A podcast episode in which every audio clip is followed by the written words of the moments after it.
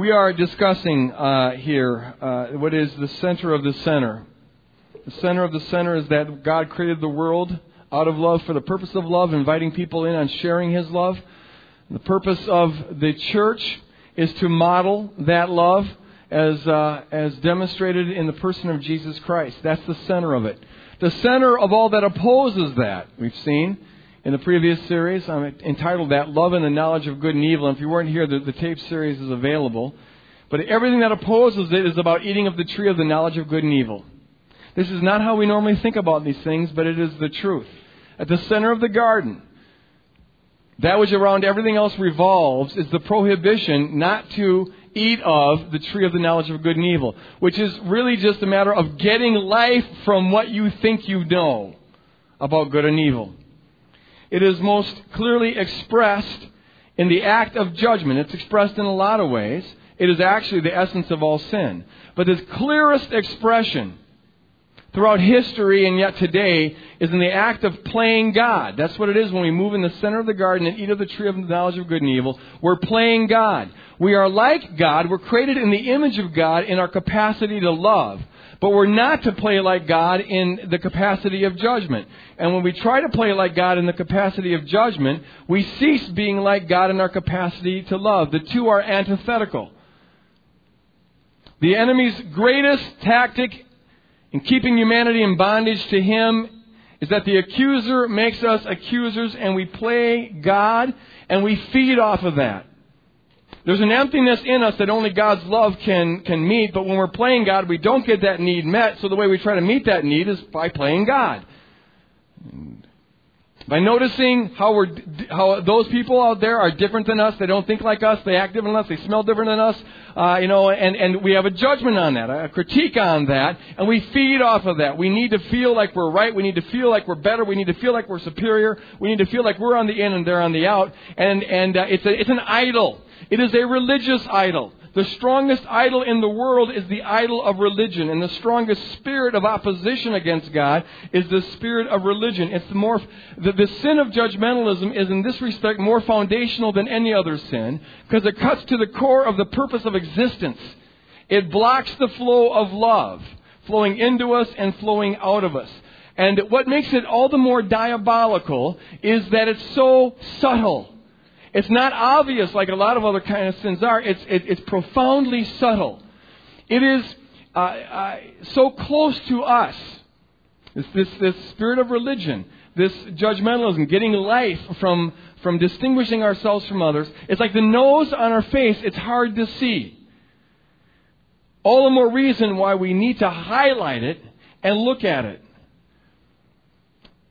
This is the, the sin that, that most characterizes the body of Christ. And I'm talking to myself here, and I'm talking to you, and I'm talking to the church at large. And we need to, we're going to need to put on uh, a, a real strong sense of grace here because we're all guilty of this. Let's say this out loud at the start. We're all guilty of this one. So this isn't about shame or condemnation. We need forgiveness in this area. But it is the one I believe that applies most strongly to each of our lives. And yet its sinister nature is such that probably most of the people in this auditorium, including me for most of my life, think that this isn't an issue that I deal with. We're, we're, we're, so acclimated to this that we don't even notice it. Chuck Swindoll last week, uh, Chuck and I, on a number of theological points, don't always see eye to eye. But, but he preached a sermon. Uh, I didn't hear it, but my wife heard it, and she had me listen to it. Chuck Swindoll is my wife's favorite preacher, aside from me, of course. And um, uh, he, the, the sermon was about love and judgment, and the man nails it. Uh, he just nails it. He says that this is the, the uh, uh, most common sin in the body of Christ. It is the, the, the, command not to judge is the, the most broken command, he said, in the body of Christ. The biggest obstacle to revival, he says, in the church today, the thing that's cutting off the flow of, of God's power and love and life into the church and flowing through the church is the sin of judgmentalism. Man, he just nailed it. A number of leaders I'm seeing are waking up to, to, to, to this revelation. What he, he went on to say this, that what is sinister about this is that we don't even notice it. In fact, not only do we not notice it, we sort of condone it. Not only do we condone it, but we train people in it. It's part of, it's just part of the package of what it means to be religious. It's, it's part of what makes us feel righteous, separate. We get life from this. And we, we, if we think it's wrong at all, we minimize it and maximize other sins that we're not likely to be as guilty of. But as he is seeing, and as a number of leaders uh, uh, uh, around the, the states at least are seeing, since I've started this series, a number of people have brought to my attention, and I've discovered others on my own, leaders whose eyes are opening and who uh, are getting this revelation about the centrality of love and how seriously the church of, at least in America, but I believe it goes beyond that, is missing it on this most fundamental point. And the reason we're missing this central point so seriously is because the central sin that blocks it we're so guilty of. And uh, so you're finding people in, in a lot of different flavors of Christianity. You know, Chuck Swindoll is a Calvinist, and we've got Joyce Myers, who's who's kind of a charismatic, and Graham Cooke, and, and Jack Deerfield, and a number of, of, of, of leaders in the church are, are coming up with the same message. That this is, is something we really need to confront head on, without mincing words, as strong as possible.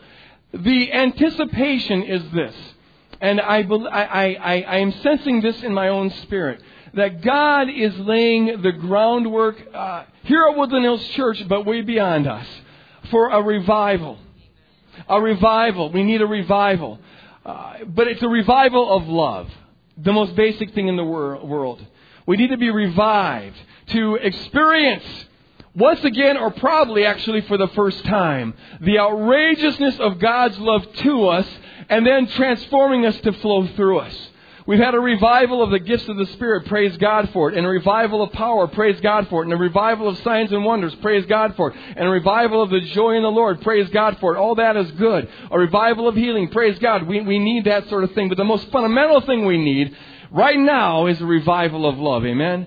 To have God's love poured out, we need to be baptized in His love. We need to be surrounded by His love. We need to be filled with His love that will cause us to do outrageous, ridiculous looking things to people that the world thinks don't deserve it. We need to be the one people on the planet who know, who understand the unsurpassable worth of every human being that we confront. And agreeing with God, ascribe it to them. And show it in our thoughts, and show it in our words, and show it in our deeds. Then the church of Jesus Christ will begin to look like Jesus Christ looked when he roamed this earth. Wherever he went, he had a bunch of sinners following him. Following him. He wanted, they wanted to hang around with him because he was safe. There's a sort of love that was there uh, that, that they just they didn't get it anywhere else. That's what the church is supposed to be like. We're supposed to be a magnet for sinners. The Pharisees were sort of repulsion to sinners, and they, they wanted to stay away from them. But the church, like Jesus Christ, is to be a magnet, and the only thing that will do that is when the Lord collapses all forms of accusation, the accuser making us uh, accusers. When the Lord collapses that and fills us with His outrageous, uh, religiously scandalous love and embrace towards others. We so often say we need to invite people to church. And that's true, that's true, but you know what? The way you do that is by going out to them. Uh, the New Testament never says, oh, we're supposed to tell them to come here and be like us and jump through these hoops and then we'll accept them. No. As they are right now without any semblance of change, our job is to go to them and to express radical, unconditional love that breaks every stereotype they had about what a Christian is supposed to be, what a Christian is supposed to be doing, and we love them into the kingdom, amen? Love them into the kingdom. Love them into the kingdom we, are talking about something that is as foundational as anything could be. Now, what I want to be doing here, I've, I've laid kind of a big picture here, and I know that there's a lot of questions that we haven't addressed yet, and we're, and we're getting to them. But first, you got to lay the foundation. I'm going to now begin to get a little more practical and a little more specific with all of this. Uh, what does love look like? And we're going to be talking about that quite a bit. And what does judgment look like? And we're going to be talking about that quite a bit. Uh, what I want to do this morning is just zero in, uh, do something we haven't done thus far, and that's just zero in specifically on this thing of judgment. What is it and what is it not? And uh, uh I want us to feel the full force of this and to have some uh, understanding of, of, how it applies. I want to read a, a number of scriptures here that deal with judgment, and I bring them together here just so you have the opportunity to feel the full force of this. Uh, there's, there's a power that happens when you bring the Word of God and collect it topically. Now, this isn't an exhaustive list, it's a sampling, but it's important for us to get this. I don't know of any sin other than the sin of unbelief that is mentioned as frequently as judgmentalism in the New Testament.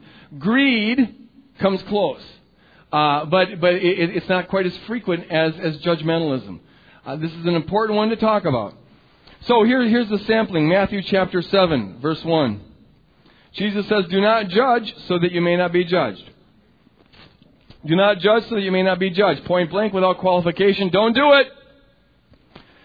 John 8, he says, You judge by human standards, but I judge no one. This is the Son of God. John 12, 47 through 48, he says, I do not judge anyone who hears my words and does not keep them. Listen to this. For I came not to judge the world, but to save the world. There's a time of judgment, the Lord is saying. There's a time of judgment, and God will take care of that. Doesn't need our help. Thank you very much. But this is the time of salvation. He didn't come to judge the world. He didn't come to condemn the world. Uh, he came to save the world, so he suspends all judgment. We're talking the Son of God here. Suspends all judgment to offer salvation. And we are called to do the exact same thing that Jesus did. To trust that God will take care of all the judgment that's necessary. And our job is just to love people into salvation, showing them the love that God has for them. The one who rejects me does not receive my word, uh, and by not receiving my word has a judge. On the last day that I have spoken, my word will serve as judge. I'll leave that till then. Right now is the time of salvation. Romans chapter 2. Therefore, you have no excuse. Everybody say no excuse. Is there any excuse? No, there's no excuse. You have no excuse, whoever you are, when you judge others. Yeah, but you should see him. Uh, you, you don't know this person. No excuse. Romans chapter 4, verse 12. There's one lawgiver. Everybody say one. How many lawgivers are there? Okay. And one judge. Everybody say one. How many judges are there? Okay, you're getting it. Who is able to save and to, to destroy? Who then are you to judge your neighbor? The one? I don't think so. It's not your domain. Romans chapter 14, who are you to pass judgment on, your ser- uh, on the servants of another?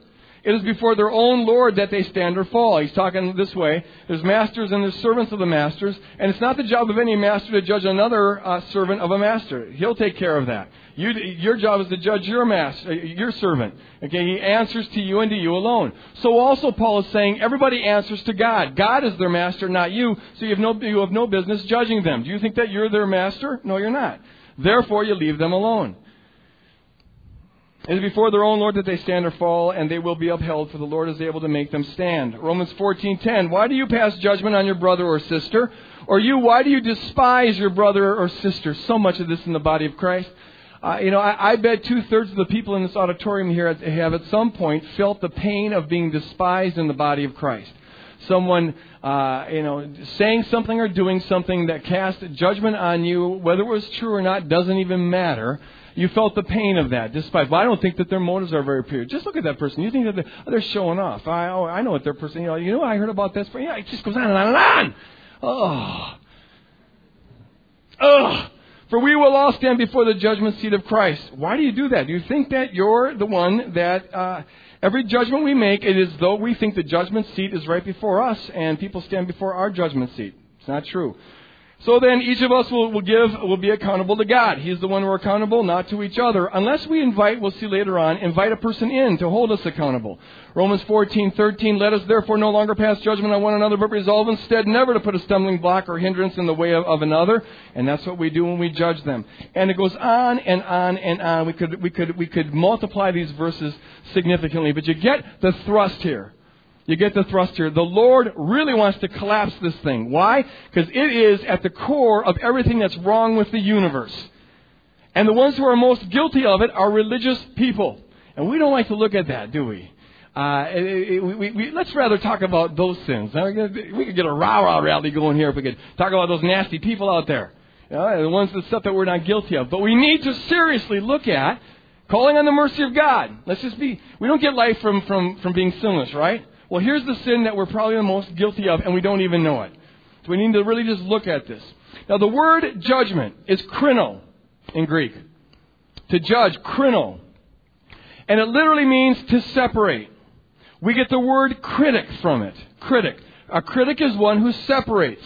A movie critic separates the good movies from the bad movies. A literary critic separates the good literature from the bad literature. Uh, it's, it's just being a critic.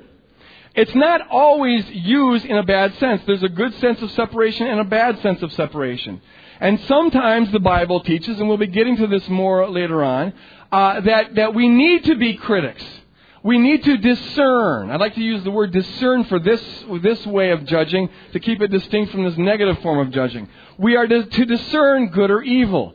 Some people, especially in this culture, when you hear that we're not to judge others, they think it implies some kind of moral relativism that there is no truth, there is no up, there is no down, there's no good, there's no bad, everyone has to decide for themselves.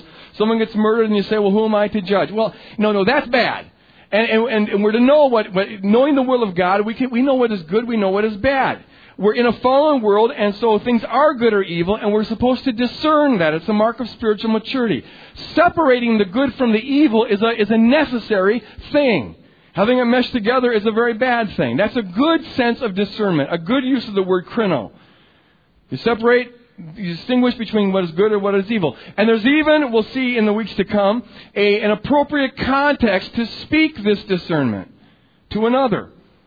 In the New Testament, everybody lived in a house church. They fellowshiped with a house church. Uh, eh, we, we, know from the book of Acts and other sources that they would get together often every morning of the week uh, in a hostile environment, break bread together, speak the word of God together, praise the Lord together. They lived life together and they invited each other in on their lives. In that sense, when someone has invited you in on, their, on your life, now they've asked you to help them discern, to hold them accountable all the one another's of the New Testament. Love one another, be kind to one another, hospitable to one another, hold each other accountable, and sometimes even rebuke one another.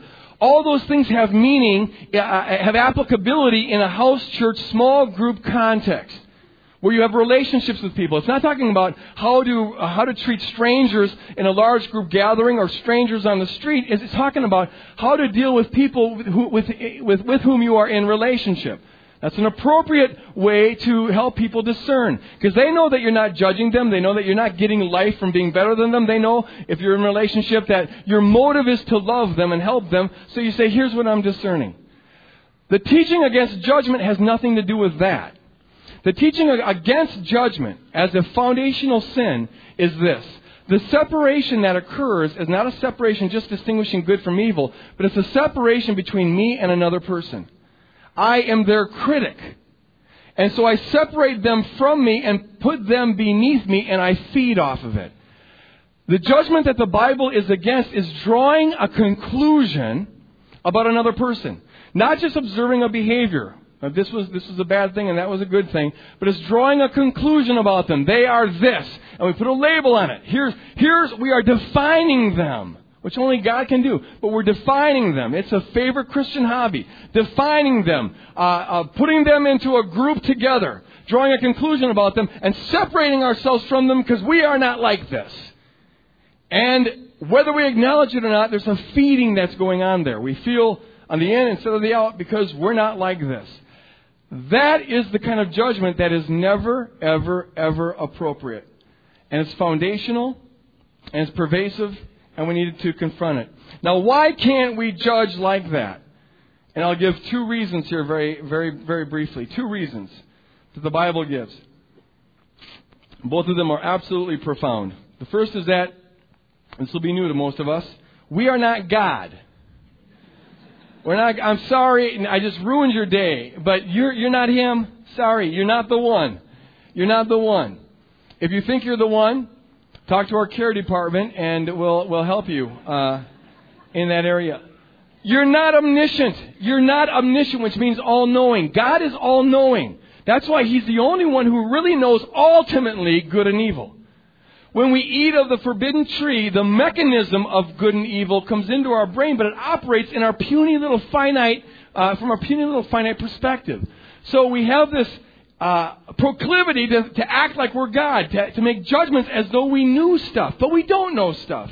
What we know is only the surface of things. We see the, the exterior. We, we see the very, we see one snowflake as the tip of an iceberg that's a mile deep, and we think we know the whole iceberg. But we don't. God does. And that's why He'll sort it all out in the end. But we see just by appearances. It says in 1 Samuel chapter 16 uh, that, that God doesn't see like mortals see. We look on the outward appearance of things, but the Lord looks at the heart. God discerns the motives of the heart, and God knows the stories behind people in a way that we can't. That's why all judgment is left to God. Our one job is to be like God in the way that He created us to be like God, and that is to love, often despite the appearances that we see. And not go beyond that because we don't know any else, anything else beyond that.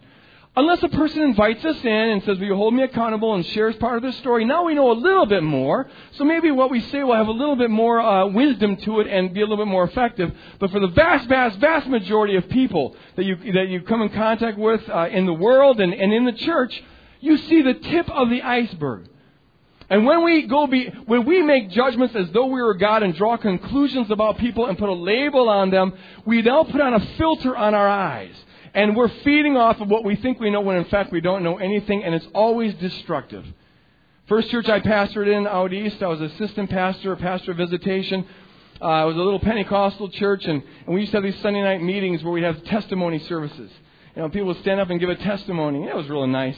And one time, this lady that I'd never seen before stood up, and um, she, automatically, you know, you could tell something was a little different here because she didn't look like everybody else.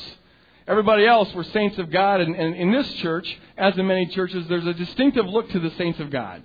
Uh, you know, they wear their hair a certain way, and, and you know, just they had that godly aura to them. This lady didn't have the godly aura.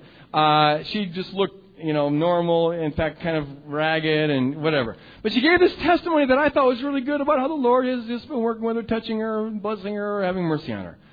Now, what was odd is that usually when people gave testimonies, the rest of the people were like, Amen, preach a hallelujah, thank you, Jesus, you know, and all that. When she, when she gave a testimony, it was silent. It was dead silent. Except for this one little lady in the front row who was like, Oh, thank you, Jesus, hallelujah, hallelujah. But everyone else, in fact, some of them had frowns on their faces, like, Ooh. And some of them were kind of shaking their head, and a few people would whisper. You know, it, it just you could like you could just sense it, like well, this is not good. She gave her testimony, sat down. It was kind of awkward actually. I went afterwards and talked to a person that was on the board, and I, if I if I would have been there, what I am now, uh, I, I wouldn't have done this. But we're all in process, right? So I went to the board member, and I, I didn't go to the woman. I went to the board member, and I said, "What's up with this? How come you know I, you know everyone was sort of disgruntled when that lady gave a testimony?" And he said something to this effect: "Well, we're we're kind of tired of her." Um, you see that you know she was all on fire. She, she's on fire for Jesus one minute, and then she's out there in the bars getting drunk and sleeping around the next minute. And and we're just kind of getting tired of this. She's really uh, bringing uh, the church into ill repute. And uh, our reputation is, is, is not good, and we, we just, you know, we, we can't tolerate this sort of hypocrisy. So when she gets up and testifies, we've heard it all before, and we're really tired of it. Now, being where I was a young, uninformed student there, I was like, ooh, yeah, that is bad. You know, we need to take a stand. Yeah. Sometime later, maybe about a year, I, uh, for as part of my job as the pastor visitation, I, I stopped by and visited this woman.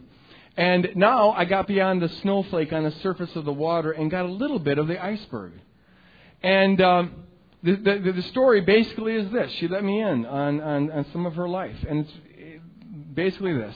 Uh, as a little child, she was uh, sexually abused. As a teenager, she was sexually abused. As an adult, she's been sexually abused. Most of what she's known all of her life is some form of abuse, but mainly sexual abuse.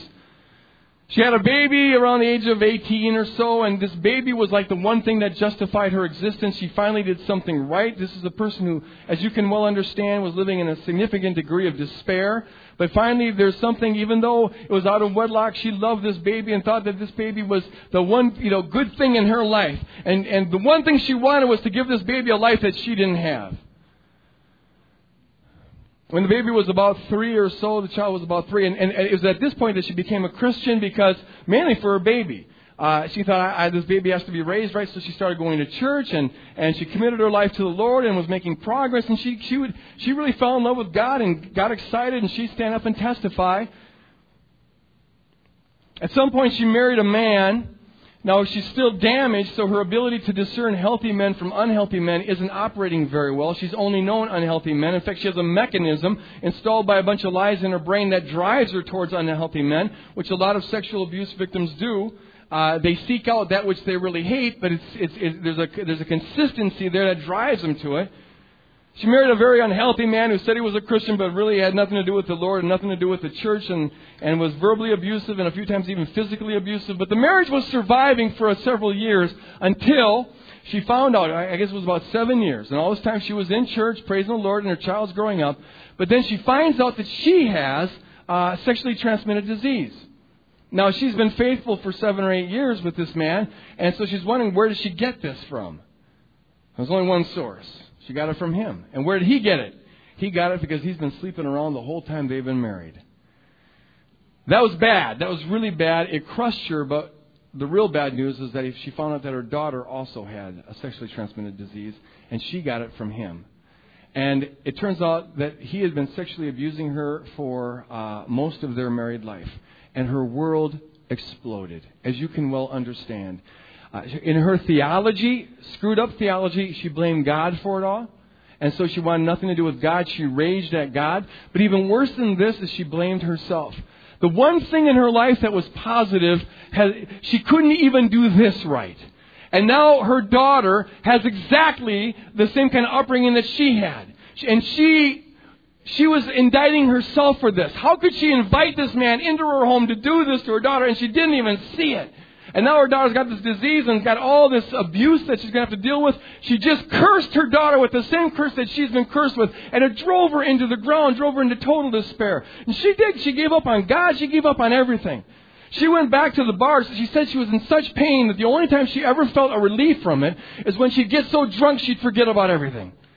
And so she'd get drunk, and when she'd get drunk, all the old tapes about what a loose woman she is would kick in, and she would start sleeping around, and, and it was just bad. At some point, she came to the bottom of the bottom and turned back to God, at least insofar as she knew God, tried to go back to church, confronted the judgmentalism of the church, but pressed on. But before long, because there was no support and no love coming around it, just a bunch of hoops you gotta jump through in order to show us that you're really sincere, She'd fall again, she'd crumble again, go back out into the world, and this happened four, three or four times. And now this board member was saying, we're getting a little tired of this. Not knowing a thing. You would have, from his perspective, here's a lady who just decided one day, hey, I think I'm going to go out there and sleep around with everything that moves and get drunk. People don't usually do that. There's usually a reason, you see. And I don't know if I, if I was this woman, uh, and had gone through what she went through and had this experience, I don't know that I would have been any different. Do you? How would you know that? I'm a finite human being. But see, when we live in judgment, we think we know what we do not know. And we judge on the basis of appearances. And usually there's a whole story behind it. God, God alone knows the heart. God alone knows the story. God alone knows the circumstances. God alone knows to what degree a person's choosing what they do or to what degree it's been chosen by them, by their genes and by their, their social upbringing and by, uh, you know, a multitude of other variables. God alone knows that, which is why God alone is judge. And when we play judge, when any uh, believer plays judge, it does nothing but harm. The lie is that we know what we do not know, and the lie is that somehow we're doing good by, by, by judging another person. All that does is it locks them in on that sin. We don't show them the one thing that could turn them and help them and heal them and restore them and transform them, and that is the outrageous love of Jesus Christ flowing to us and flowing through us to that person. If this church had been thinking right, it wouldn't have mattered whether she's done this four times or 40 times or 70 times or 700 times or 7,000 times. I don't care how many times you fall. The church needs to be there to help you get back up and to love you outrageously and extend the forgiveness of God to you and restore you and transform you. That's our one calling. Amen. Amen. And so often it's just not that way. Words are said, whispers are, you know, the, no one ever told this woman, you're not welcome here, but she felt it. People feel it when you walk into it, they sense it. Am I welcome here? Uh, what do people think about me? And, and if there's judgmental thoughts going on, people feel it. I don't believe that anything has done more destruction to the cause of Christ than this. This Pharisaical sin of judgmentalism. Nothing has hurt Christians more than, than this. People having judgments, speaking judgments, whispering, having suspicious eyes, investigating, you know, uh, how do people measure up? It, it, a lot of us, ha- isn't that true? A lot of us have been at the brunt of this. Words being said, thoughts being thought, but we feel it. It harms the body of Christ. But it's also, I don't think there's anything on the planet that has kept people away from Jesus Christ more than the Pharisaical spirit of religion that permeates the people of God, which causes us to do the exact opposite thing that Jesus Christ came to do. And that was not to judge the world, but to save the world. The religious spirit gets a lot of life out of judging the world. We get angry at the world. We get mad at the sinners as though we are not among them when our job, our only job, our calling is to love them outrageously regardless of where they are, who they are, what they've done, how many times they've done it, how fallen they are, what they look like. We got to know that we are seeing just the, the, the, the less than the tip of the iceberg. And God alone sees the rest, and what He commands us to do is to love that tip of the iceberg. Passionately, with all that's within us. Paul says this in, in 1 Corinthians chapter 13. He says, uh, uh, Love believes all things, hopes all things. Love believes all things and hopes all things. And what we need to have is, is this. When you see a person, believe the best for them. Hope the best for them. You don't know anything different. And our job is to ascribe worth to them. What we do know is that Jesus Christ died for them, and that's all we need to know. Therefore, they have unsurpassable worth. And our job is just to agree with God on that. If they invite us in on their life, we can do a little bit more and offer discernment. But otherwise, it's just to agree with God about their unsurpassable worth and believe the best for them. Suppose a story, imagine a story that maybe explains why they are the way they are. And don't accuse them. Because if it happened to you, you might be doing the exact same thing. I don't have time to get to the second point, but it's just basically that we are sinners like everybody else. And the only purpose of seeing another person's sin is to remind us of our own sin. To know that we are sinners just like we are not God, but we are sinners. Jesus said, Why do you look for specks in other people's eye when you have a log in your own eye? Don't go looking for a dust particle in someone's eye when you have two by fours sticking out of your own eye. And what he's saying there is this their sin should be to you a little speck of dust. Your sin should be to you a major log. Take care of your own sin. You have to give account to, to your master. They'll give account to their master. Don't try to play master of them by picking out the specks until you first take care of the logs. And that's basically a lifelong project. The question I want to leave us with is this What do you see when you look at another person? Whatever, they are, whatever the appearance is, are you able to ascribe unsurpassable worth to them? To look past the sin and see that these are people made in the image of God. And all that they do is done out of a need in their life. And can you believe the best for them and love them outrageously? Brian put together a video here I want to end with. I want to just show you this. It's a two minute video, and it's, it's very challenging. It's just a montage of the, the kind of people that evangelicals typically instinctively judge and feel good about it. And, and uh, we're going to throw this up here and let, let, let the Lord use it to confront judgmental aspects perhaps in your own mind as you see these pictures. And then change that to remind yourself that our job is to love them and ascribe unsurpassable worth to them. Can we show the video? Hallelujah. Came not to condemn the world, but to save the world. Our one job is to agree with God and to agree with Jesus Christ and to let Him love through us. What do you see when you see these people? The most beautiful experience in the world, I believe, is when you can collapse all of that and you let the Lord love you unconditionally and then love through you all those people and everyone that you see unconditionally. Uh, it is living in the pocket, it's living in the center of His love. And now God can use you to be a magnet to love these people into the kingdom. And that's what it's all about. Can we stand? If you have uh, children in the uh, overflow room, I encourage you to pick them up right away. Uh, would the prayer team come forward? And I want to uh, invite everybody who's here, if there's a need, that uh, you have, uh, maybe in the area of love, a person that's just unlovable. I invite you to come forward and spend some time in prayer. If you're here this morning and you're not a believer, you've never committed your life to Christ, in this corner of the auditorium, uh, there's a man here with a table, and, and he'll just explain to you what that's about, and just so you know. And if you want to commit your life, then he'll he'll be glad to do that. Uh, let me close with this prayer, Father. Uh, your outrageous love overwhelms us. Uh, when we were yet sinners, you died for us. When we were enemies, uh, you, you, uh, you gave your life for us. We do not deserve what we have received, but we thank you that we have received it. Father, cultivate in each of us here in this auditorium that same mindset in obedience to the words of Jesus Christ. Have mercy on others as we have received mercy. No more, no less, but we could not do it more. Father, make us into the outrageous, loving people that you've called us to be. A bride who looks like you. An army that operates like you, Lord God, that loves, that loves the people of the world. Uh, as much as you did, Lord God. And then use us, Lord God, to, in communicating that love, teach them something about who you are and bring them into the saving love of Jesus Christ. Use us, Lord God. We repent of, of, of, uh, the many occasions that each of us have, done, have had where we did not love as you've told us to love, we turn from that, Lord God. We receive your forgiveness.